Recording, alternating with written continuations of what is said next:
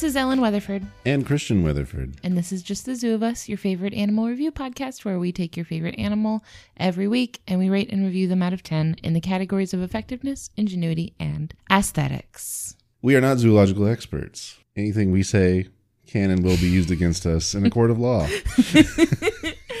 We're not experts, but we do a lot of research to get ready for the show, and we make sure that we're giving you information from super good and reliable sources. Who's up first this week? Me, I am. All right. So, what do you got for us, Ellen? This is the capybara. Yay. Capybara, scientific name Hydrochoerus hydrochaeris. Whoa. I know it's one of those. It's a little bit repetitive. Little in the species name, it has an A, where in the genus name, it has an O. So this species has only been technically requested one time, and it was like a billion years ago. And it was by Morgan Maher. Thank you, Morgan. Yes, thank you. I'm getting my information on this animal from the Jacksonville Zoo, the San Diego Zoo, National Geographic, and some other sources that I'll cite when they come up. All right. So, to introduce you to my friend the capybara, this is the world's largest rodent.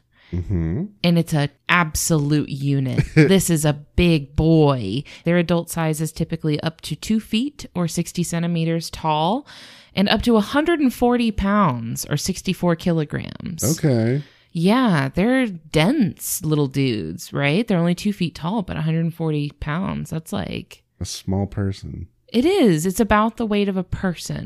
Yeah. They're chunky little dudes. They're heavy for the size that they are. But they still swim, right? They do swim. Don't worry, I'll, I'll, I'll get there. So, yeah, this is the largest rodent on Earth. And you can kind of see in their face that they kind of have that rodent sort of face. They have the face that a lot of people compare to a beaver. It's very rectangular. When you see them in side profile, it's almost a perfect rectangle. That nose is like a very blunt, sort of straight down nose. So you can see it in the face. This is a mammal with wiry brown fur. They have small round ears on the very top of their head. You can find these big boys in Central and South America in riverbanks and marshes. So they're semi aquatic. They spend most of their time chilling out in the water, but they do have to come out on land. I am surprised to hear they're in Central America. Mm-hmm. I guess I purely thought of them as being like Amazon rainforest type thing. Well, You can find them in, in southern parts of Central America. Okay. Yeah. Basically, in any sort of tropical rainforest area that has a lot of standing water, Gotcha. they can kind of make themselves at home there. Their taxonomic family is called Caviidae. This is the cavy family. Do you know what a cavy is? no. So, a cavy is a type of rodent that includes guinea pigs and other rodents known as cavies include maras. But the thing that we would be most familiar with from this family would be a guinea pig. Okay. So you can kind of see that in their face and in their feet also when you look at them. They have the same kind of feet that a guinea pig have that has the four toes pointing forward in the front and then three toes on the back. What? Yeah, if you've ever looked really close at a guinea pig's paws, like their front feet have four toes, their Oh. back feet have three toes. Okay. What are you thinking of? I misinterpreted what you said. I was imagining one foot with four toes on the front and then three foot, three toes on the Oh, back. Oh, like they have that. seven was like, toes. You're blowing my mind. Seven toes per paw. You never notice how guinea pigs have seven toes? that's res- that's absurd.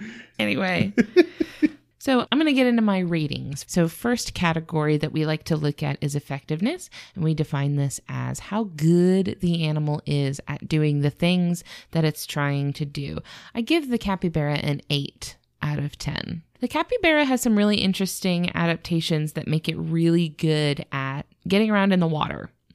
So, first of all, um, like I mentioned, that the front feet have four toes, the back feet have three toes. But one difference between the capybara and the guinea pig is that they have webbed feet. Oh, okay. So there's actually webbing in between their toes, and that helps them generate some movement in the water. Also, whereas when you look at a guinea pig's toes, they have those very like almost needle sharp claws. Mm-hmm. The capybara has claws, but they're much more round and blunt and Kinda like a- thick. Like a dog's, maybe. I mean, I wouldn't even say that. It's just It's just it's a much thicker, blunter Sure. claw, and it seems like it's more for digging into the ground. Got it. So it's more for pushing on like mud and pushing off on riverbanks and stuff. It's more for gaining traction on the bottom of the water. Okay. So they need to navigate in the water really well because that's where they spend most of their time and that's where they find most of the vegetation that they eat. So they eat a lot of grasses that grow in the water. Hmm. You know, Kind of like our manatee friends. yeah. well, they they eat things on the surface of the water. Oh, okay. So they'll eat plants growing on the surface or plants growing along the riverbank or stuff like that. like maybe lily pad type Yeah. plants. Yeah, they like to eat stuff like that. Okay. They can also hold their breath for up to five minutes at a time. That's a lot. It is. They can really go for a lengthy dive. They can hmm. chill in the water for quite a while. It's a good long time. Now, what's really interesting that I hadn't actively thought about, but once I heard it, it kind of affected the way that I now look at capybaras is that their eyes, ears, and nostrils are all located along the top of the head Hmm. instead of the like for example the nostrils being lower on the head they're up top Oh, okay. so the reason for this is so that the capybara can still hear see and breathe with the rest of their body submerged in the water so kind of like when you talked about the mata mata how they have that tube shaped nose so that they can still breathe without having anything visible above the water. This is kind of that same concept where they're minimizing the amount of their body that they have to have out of the water. Yeah. So they can do all of this stuff while only having a very small amount of their head exposed out of the water. The imagery you described also makes me think of hippos. Yep. Yeah. Yep. Similar to that. Okay. They're not related to hippos, No, but, that same kind of principle, like having all of those sensory things on one plane. yeah, yeah, it is, it is similar to hippos in that way. So all of those things contribute to it being pretty effective in the water. And so that's good because kind of their only defense strategy is to hide in the water. So if they see a predator or something, then the herd will run away as fast as they can and they will try to run into the water so that they can hide there. Now, I did have to deduct two points from their effectiveness because they don't have any other means of defending themselves, and hiding in the water isn't going to do anything against, for example, caimans, anacondas, and jaguars. Yes. All three of those will not hesitate to just Well- pick one of those capybara right out of the herd. and plus, one of those is normally in the water anyway. Well, two of them, caimans and anacondas. oh, yeah, right, too. are usually in the water, and jaguars, as we talked about in a recent episode, will not hesitate to just jump right in. So, yeah, I kind of had to take an effectiveness point off because, yeah, you can hide in the water all you want, but that's still where the predators are. I think that also kind of speaks to how impressive the anaconda is. To, you know, of course, snakes eat their food whole. And this is a big boy. While I was researching this, I did stumble across on the internet a video of an anaconda swallowing a capybara, Yeah. which is ridiculous. Yeah. That's absolutely insane. Please stop it. Stop it. I don't like it. So prior to this episode, the main thing I knew about capybaras is that food for anacondas. Yeah. That, that was the thing. I don't think that anacondas are like their primary predator. I think it's jaguars, but it's also birds of prey that will pick them off, like eagles and stuff like that. When they're young, maybe? Have you ever seen a harpy eagle? Oh, wait, is that the same area? Yeah. Is it? Yeah, Huh. They're in South America. Okay. Yeah, it's crazy, right? Yeah.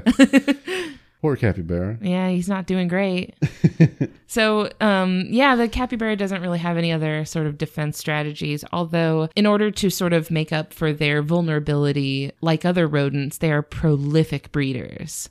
So they can have a litter of up to eight babies at a time. That's the quantity over quality type thing, I guess. Yeah, that's kind of the rodent approach, right? it's like they have kind of come to terms with, like, okay, most of us are going to die. most of us are going to get eaten very quickly. So let's just make very many of us. that one's going to be the ammunition baby. quokka. Thanks. Not that the quokka is a rodent. that that that kind of paints a picture like the capybara is not a good mom, but she is. I'll talk about that in a second. Yay. But yeah, so that all is just to say that they are very well adapted to thriving in aquatic environments They're pretty good at doing a good job of eating a bunch of grass and hiding in the water. But when it comes to fighting back against predators, no real options there. Yeah, they're they're good at being in the water, but so is a lot of other things there. So are the things that eat them. So maybe uh, in that respect, maybe actually taking to the water was not such a great idea. oh well. But so yeah, that's the eight out of ten I gave them for effectiveness. Cool. For ingenuity, this surprised me. Nine out of ten. It's a Okay. clever, clever little dude, which you might not think because of the sort of pace that they live their life at.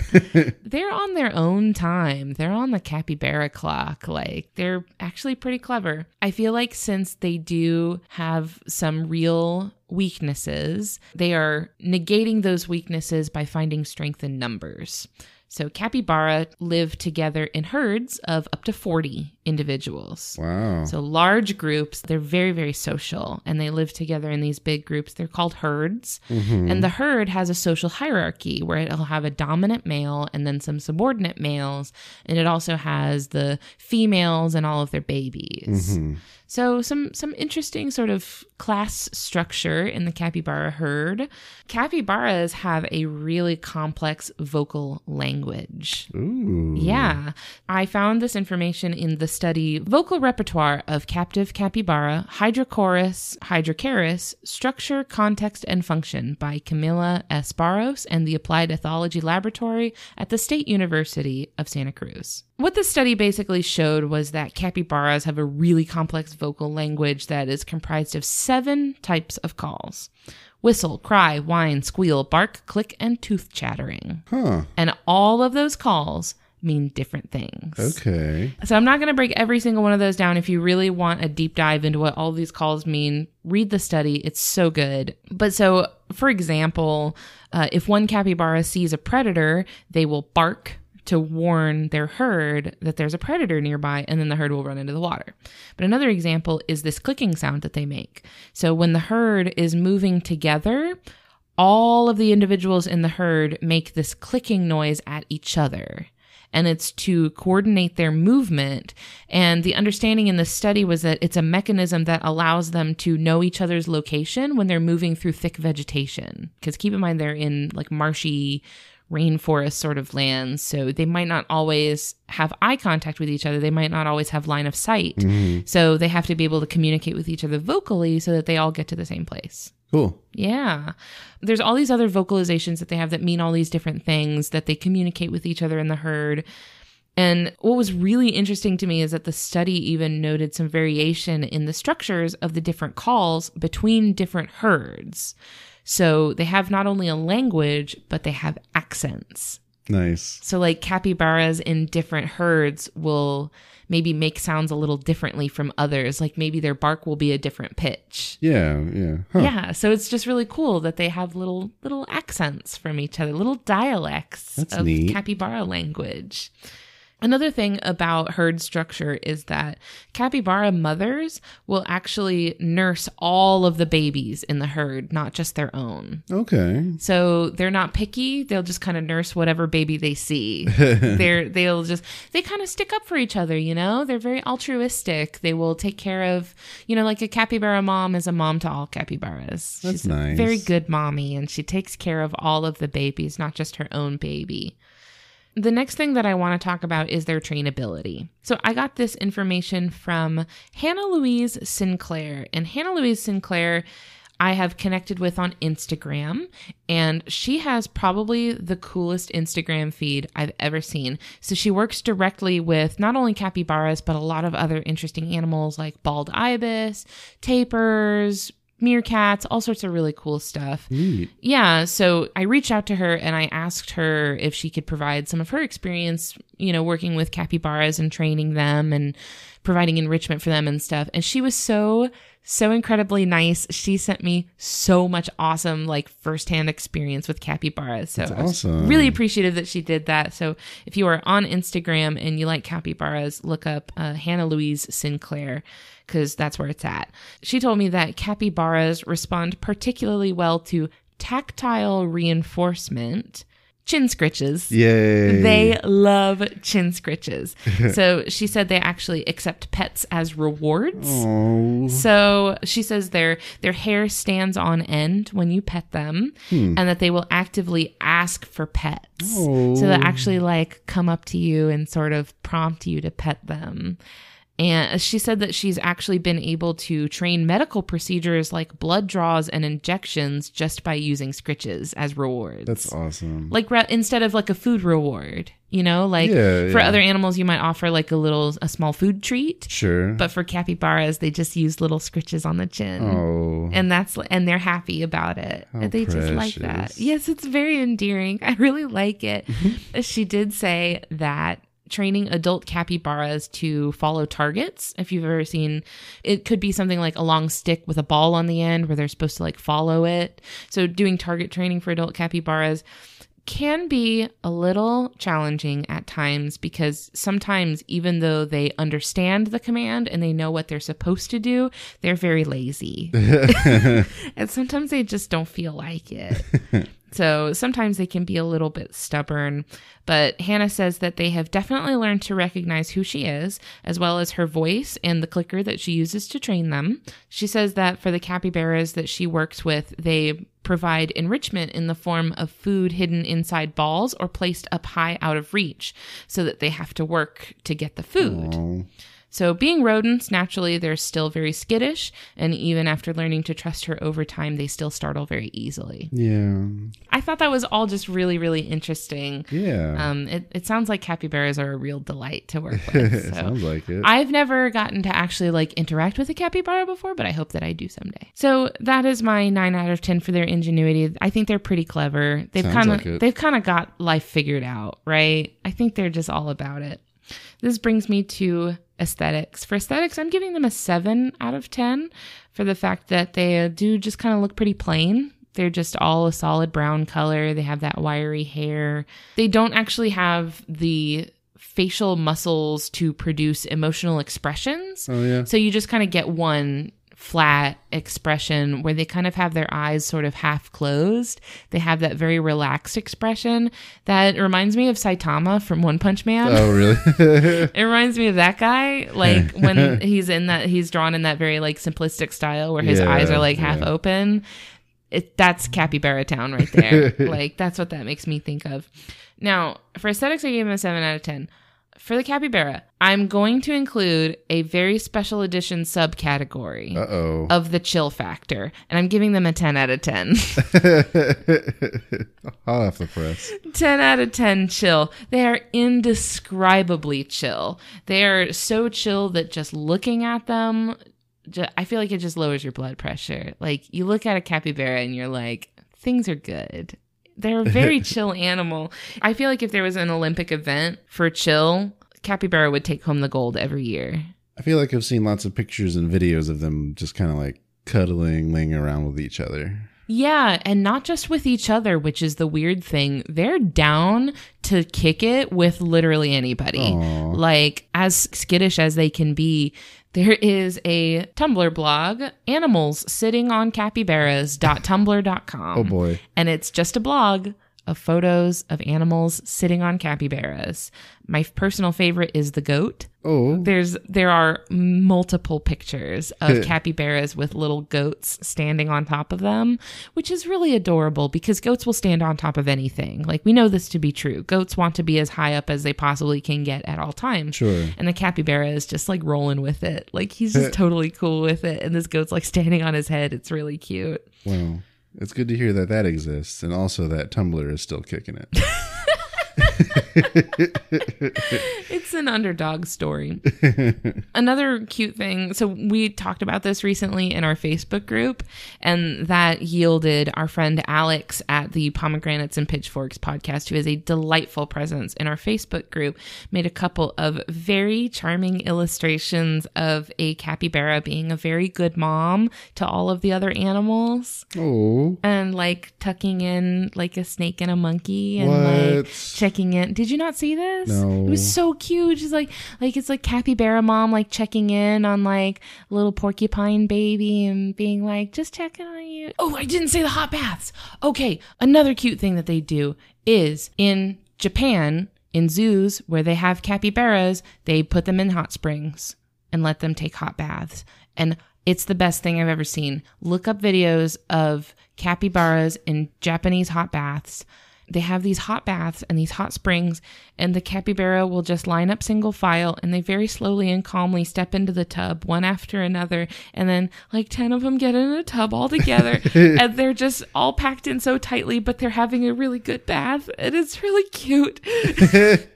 and the bath has like a bunch of lemons in it, also. Okay. And it's very charming. I'm imagining every one of them has a little washcloth on their blockheads.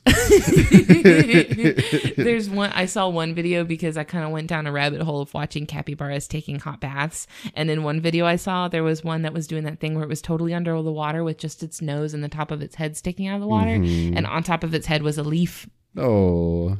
It's really cute. so, also, if you want some really good ASMR, there are a lot of videos out there of capybara eating various foods.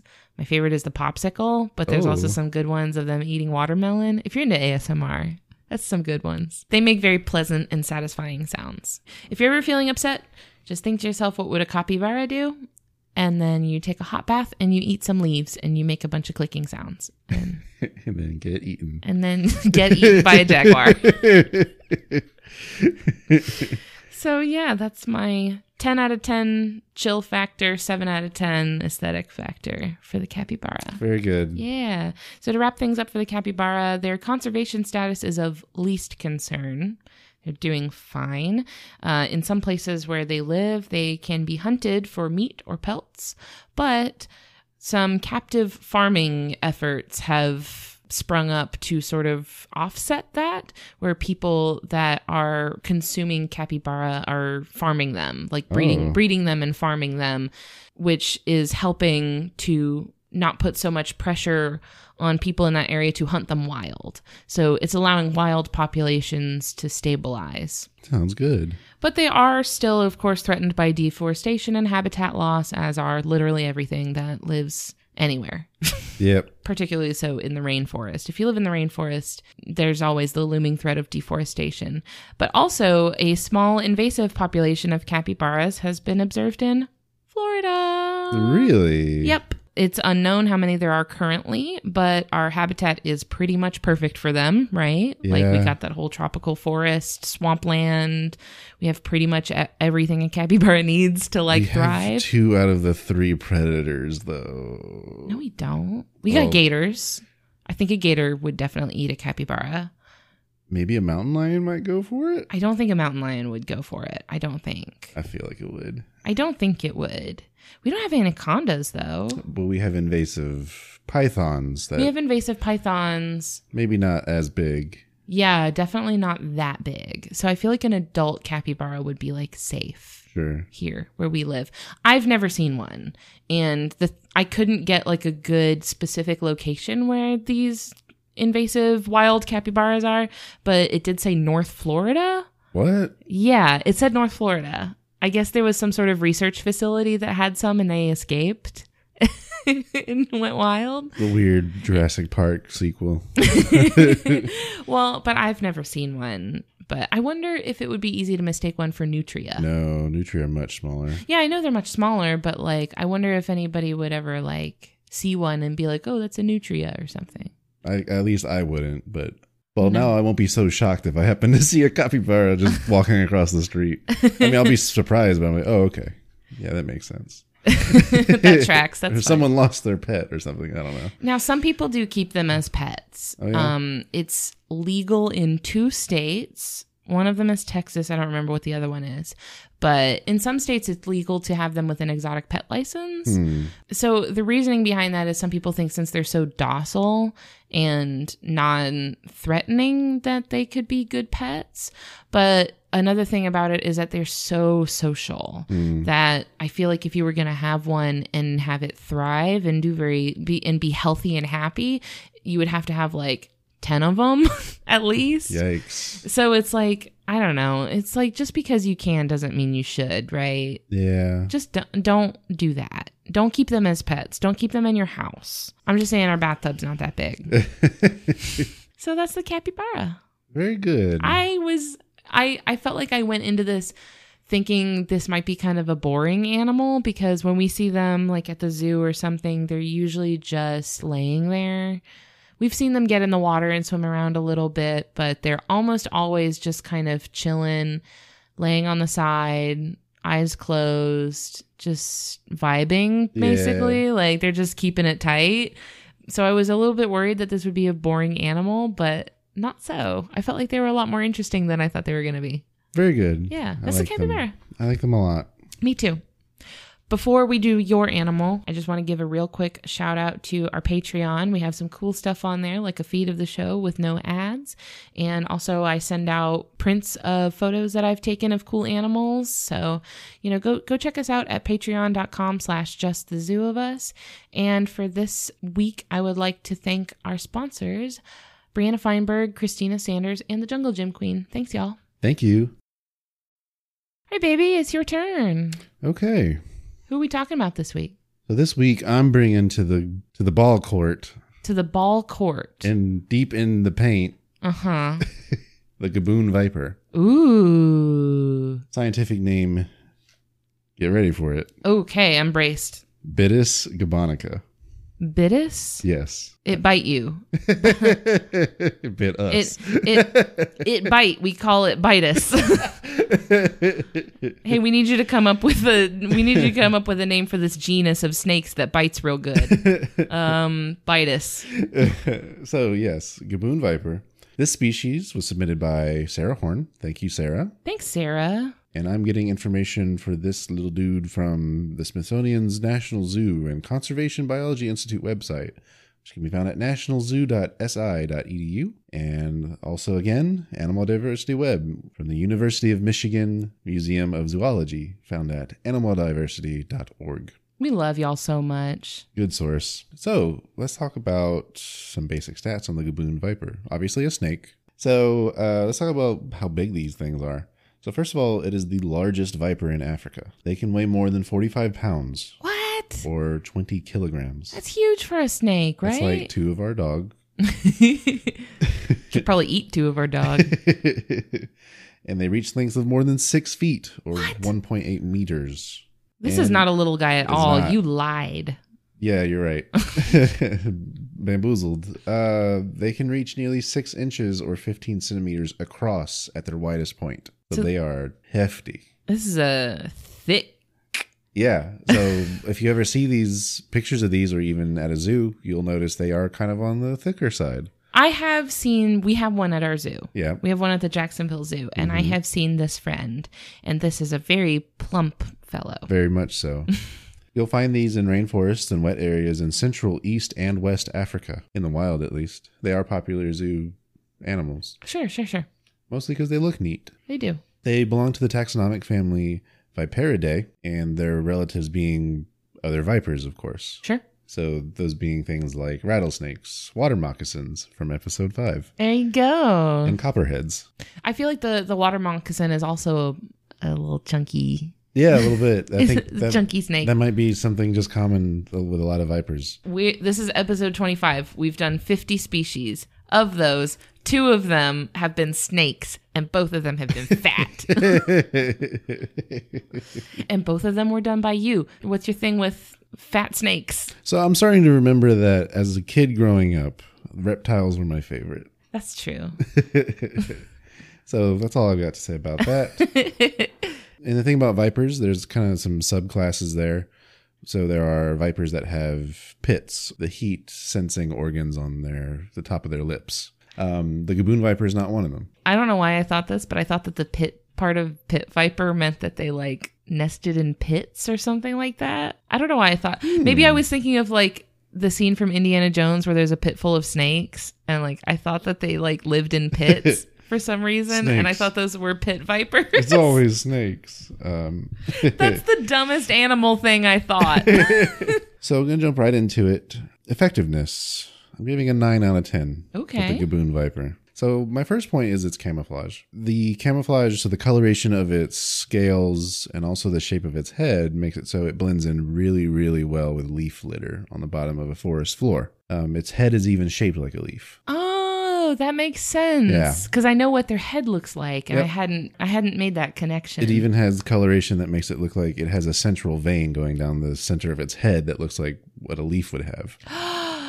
That's what that is. Yep. Wow. And they have some really interesting, like high contrasting patterns too. Yeah, yeah. It's really cool. Lots of browns and like I guess white adjacent kind of colors, even some purple sometimes. Ooh, so Yeah. pretty. Yeah, so camouflage, uh, it's very well hidden in its natural habitat. Uh, next point, of course, is its venom. So, being part of the viper family, they're all venomous, and this one a good bit. I feel like I've heard of them being ranked as like some of the most venomous. so here's the thing: yes, it's it is venomous, and you do not want to be bit by them.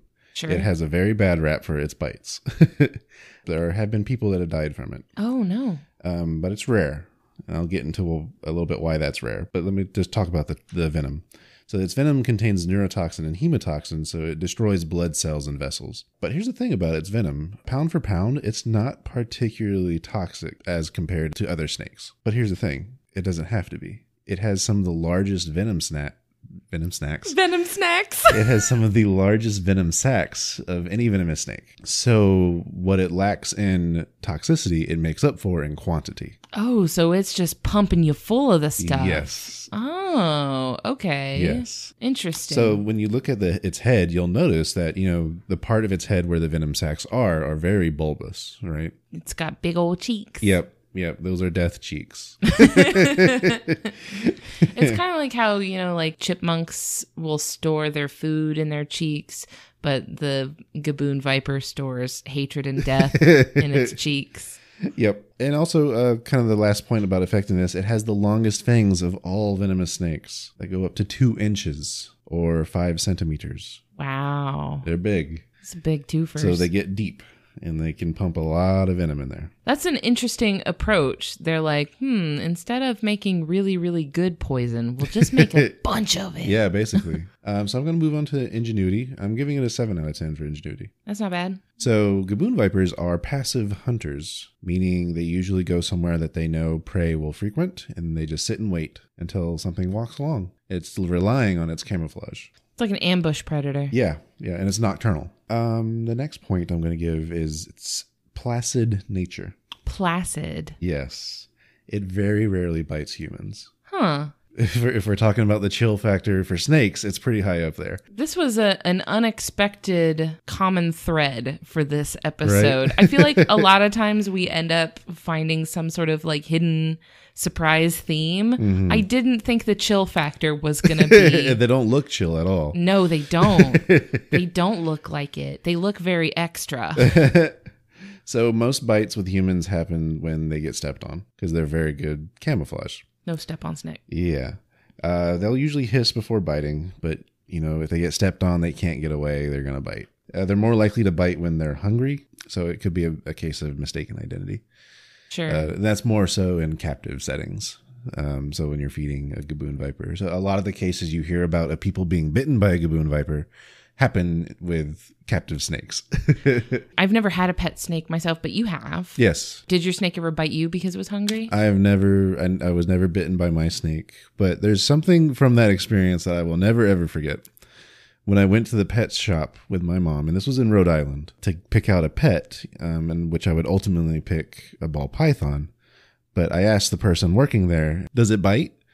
And what he said, I will always remember. He says, "If it has a mouth, it can bite." Yes.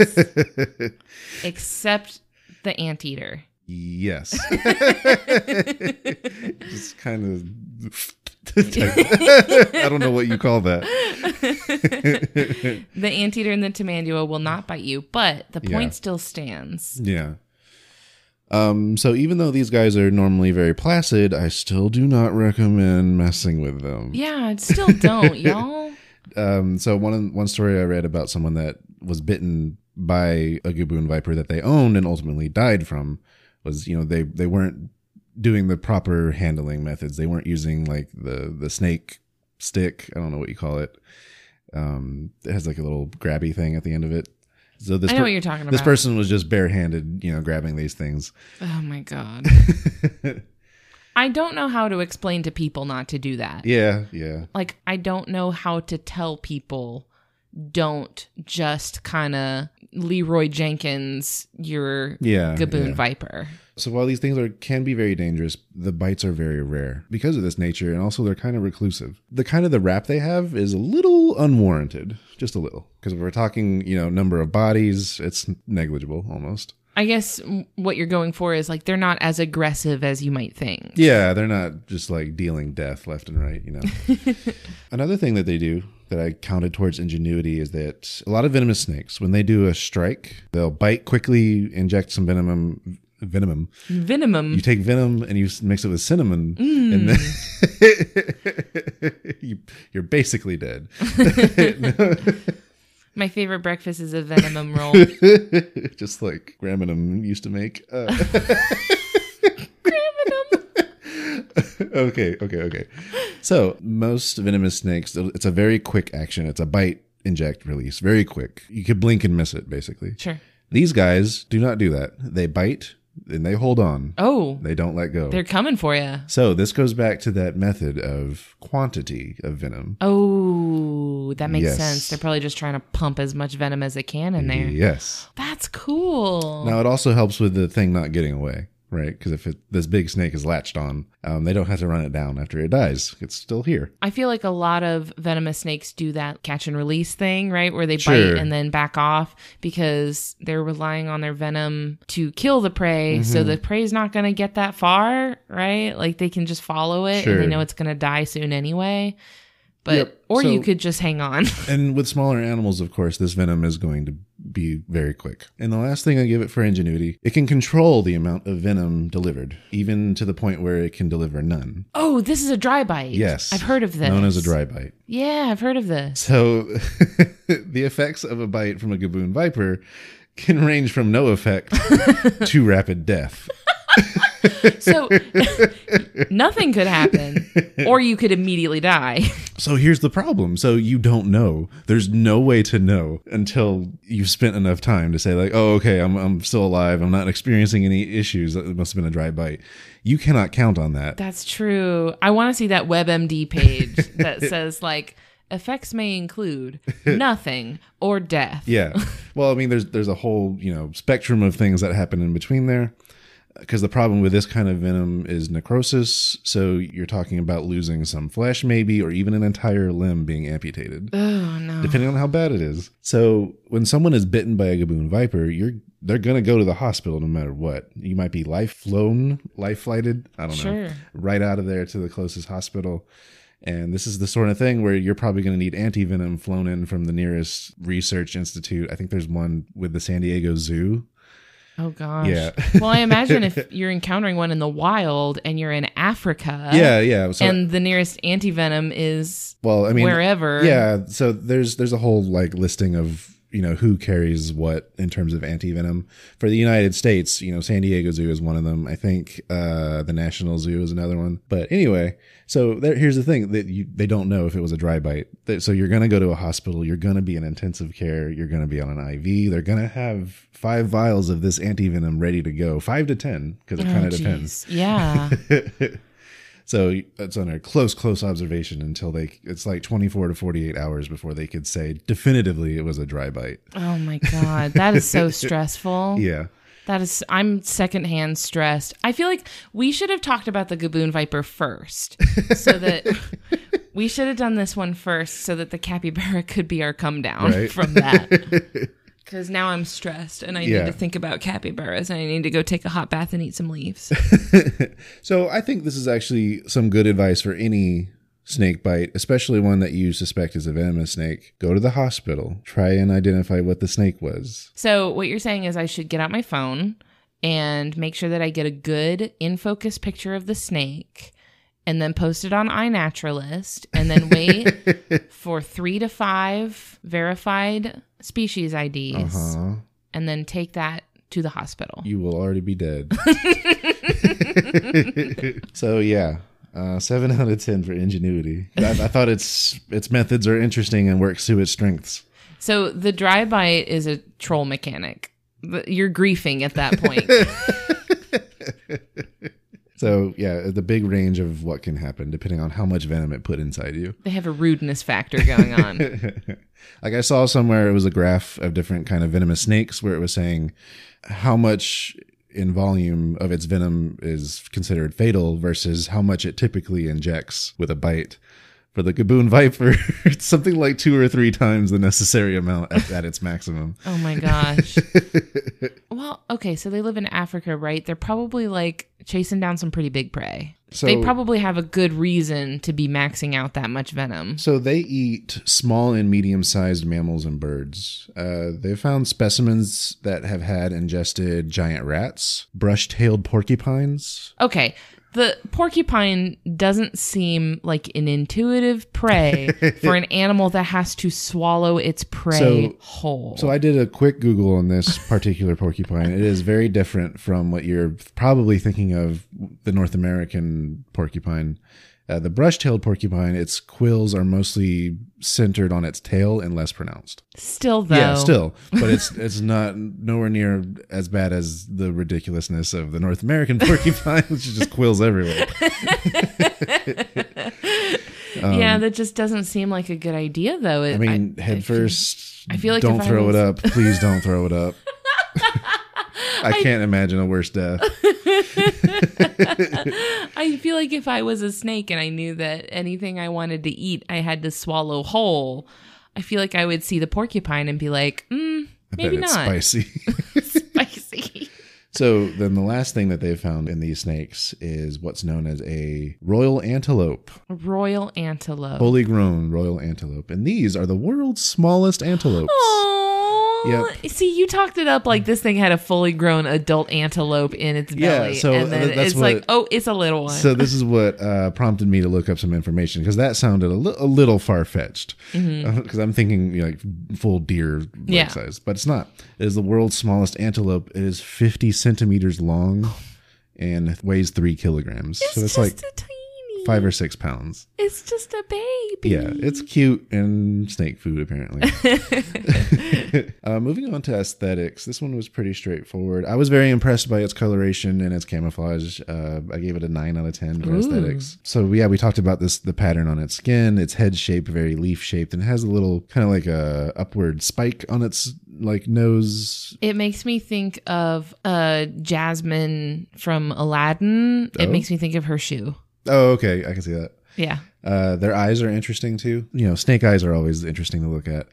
But then finally, my last point for aesthetics is chonk. They're very plump and it's very pleasing. Yeah. They kind of plop down on the Yeah. ground, right? Like But they again, do not touch. don't do it. they you know, and what sucks is that they look soft too, don't they? Don't touch that They- forbidden cuddle keep snoo- noodle. It's a dangerous noodle. Don't do it. But they look so soft and they look so fat and you they look like you could give them a big old hug. no, wouldn't though. Hey, So- I might be fine though. I mean, you wake up every day. You don't know if you're gonna live or die. What- What's the difference? Listen, I'll roll those dice. Oh, I don't jeez. care. so that's my aesthetic score, nine out of ten. Um, some more wrapping up information. The conservation status is actually not evaluated. Really? Yeah. That's surprising. Yeah, I thought it's a little interesting with its reproduction. So they usually mate in the rainy season in Africa, which is from September to December. They bless the rains down in Africa. Yes, excellent. In captivity, they can simulate this by just spraying them with water to uh, grease the wheels, if you will. uh, they have a seven month gestation period. Uh, they give birth, here's the surprising part, to 50 to 60 live babies at a time. Live babies. Yes. And also that's very many. Yes. Evidently, most vipers give live birth. Okay. Yeah, I didn't know that. Okay. This is that viviparous life. Yeah, the young, they're born up to 30 centimeters or 11.8 inches long already. Okay, hold birth. on. So go back to the thing you said about how many. Yes, 50 to 60. 50 to 60 and each one of them is like pushing a foot long. That's their max. That is their max.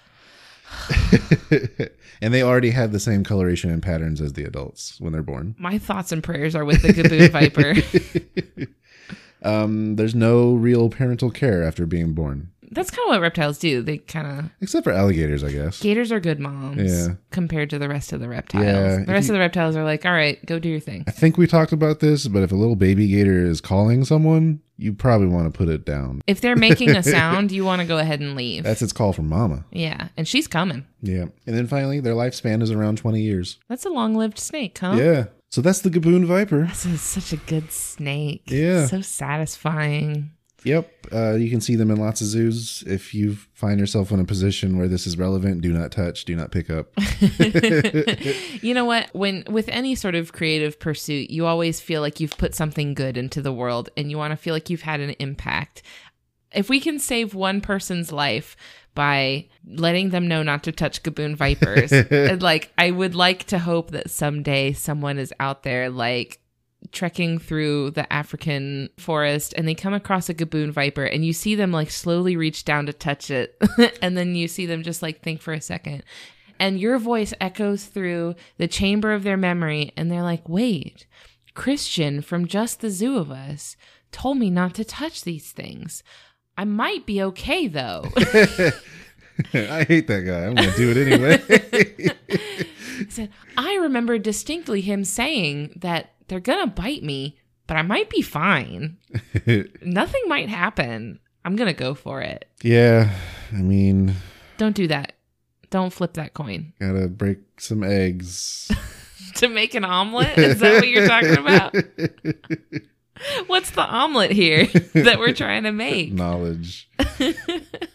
That's all I got. Okay, baby. Thank you so much. You did a great job. Thank you. I was a lovely snake. Thank you. Thank you for talking about it. So, thank you so much to everybody who has been tuning in and listening and spending this time with us. Also, thank you to everybody who has been reviewing us on your podcatchers. And especially thank you to people who have been recommending us to your friends and family and cohorts and comrades and all that good stuff. So, thank you so much for doing that. It means a lot to us. You can connect with us on Facebook, Twitter, or Instagram. Just search the title of the show. You'll get there, I promise. If you have an animal species that you want to hear us talk about, you can either get those to us on social media. It would be really cool if you tweeted them at us. I would like that. That'd be fun. Go ahead, do that Do it. tweet them at us. But you can also email them to me at ellen at justthezooofus.com. A transcript of this episode will be made available at justthezooofus.com. And last note, thank you, Louie Zong, for the use of your song Adventuring off of the album B Sides. Thank you. Thank you. We love it. In fact, it's playing right now. Bye. there it goes. Bye.